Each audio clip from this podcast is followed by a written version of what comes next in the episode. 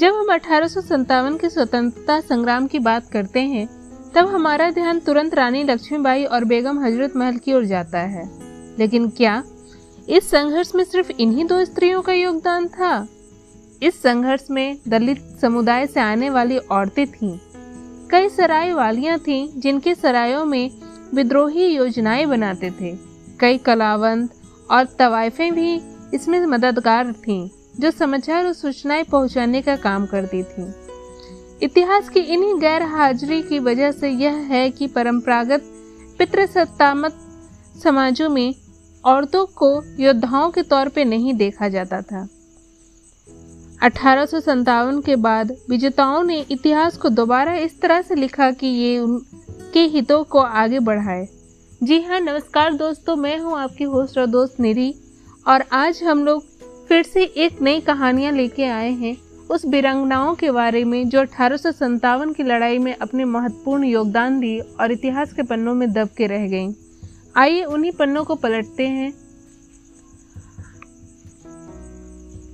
झांसी की रानी की लोकप्रियता की वजह यह है कि वो मौखिक परंपरा और लोकगीतों में जीवित रहीं और वहीं अवध के सम्रांत तबके ने बेगम हज़रत महल की विरासत को संभाल रखा।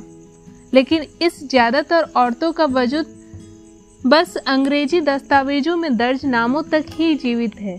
इसमें बाहर इसके बारे में शायद ही कोई जानता होगा। अठारह के युद्ध में आज हम उस वीर लड़की के बारे में बात करेंगे, जो अंग्रेज़ों की लाशें गिरा दी। उस वीर लड़की का नाम उदा देवी था।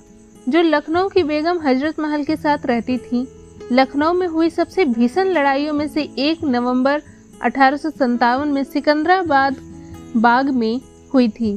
सिकंदर बाग में विद्रोहियों ने डेरा डाल रखा था। यह बाग रेजिडेंसी में फंसे हुए यूरोपियन को बचाने निकले कमांडर कोलियन कैंपबेल के रास्ते में पड़ता था।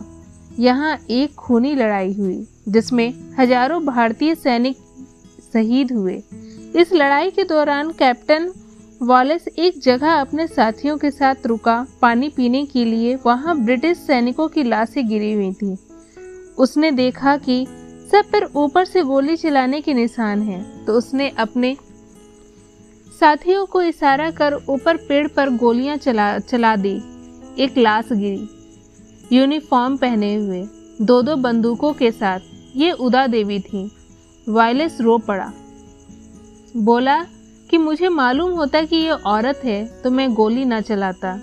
खैर, ये बात वायलेस ने क्यों कहा समझ नहीं आता, क्योंकि अंग्रेज़ कभी किसी क्रांतिकारी को छोड़ते नहीं थे।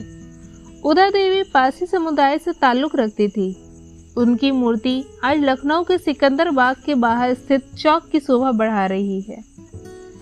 फॉर्ब्स मिसेल ने reminiscences of the great mutiny में उदा देवी के बारे में लिखा है, वह पुराने पैटर्न्स की दो भारी कैवलरी पिस्तौल से लैस थी। इनमें से एक अंत तक उनके बेल्ट में ही थी, जिसमें गोलियाँ भरी हुई थी।